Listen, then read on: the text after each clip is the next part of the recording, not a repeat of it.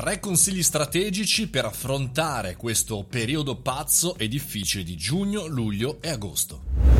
Bentornati al caffettino, sono Mario Moroni e come ogni puntata, ogni giorno dalle 7.30 parliamo di contenuti, di informazioni di news che possono essere utili a professionisti e imprenditori. Oggi però vorrei parlare eh, di questo periodo. Comincia oggi giugno e che chiaramente darà poi spazio a luglio e ai noi ad agosto. Dico ai noi perché sappiamo benissimo che questo periodo, vuoi il covid, vuoi il momento strano e via dicendo, è ancora più difficile e pesante per le nostre casse e quindi ci troviamo in questo momento in uno dei periodi più duri anticipi, IVA, tasse, insomma ci bloccheranno la digestione sicuramente per tutta l'estate. Quindi condivido con voi tre consigli strategici per approcciare correttamente questo periodo veramente pazzo. Al numero uno è programmiamo da subito il 2021 non pensare solo al casino che dovrei affrontare quest'estate o che dovrei affrontare a fine anno ma affrontare questo casino senza un progetto per il prossimo anno è ancora più difficile.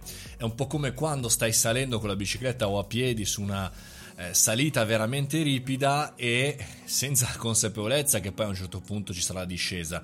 E invece noi dobbiamo arrivare al punto di massima altezza che sarà immagino agosto-settembre con la nostra metafora e sapere che da qualche parte c'è una discesa, che da qualche parte si eh, viene giù e in qualche maniera ci si riposa. Quindi programmare il 2021 anche per sommi capi, non per dettaglio, ma sapendo che in una prima fase faremo questo, la seconda, la terza e quarta succederà quest'altro. Il secondo consiglio è non facciamoci bloccare dalla paura. La paura blocca, blocca sempre non solo nella produzione fisica, pratica delle cose, ma anche nella creazione artistica. Per esempio, nel mio caso, io ho trovato un'enorme difficoltà a fare contenuti, podcast, video, dirette durante questo periodo perché blocca la capacità artistica. Non posso incontrare persone, non posso andare negli eventi e farmi contaminare, farmi venire nuove idee. In questo periodo prendilo come periodo di test giugno, luglio, agosto, un'ora al giorno di creazione artistica, di svago, di test. Prendila proprio come un gioco. Il terzo punto, nuovi clienti. È il momento questo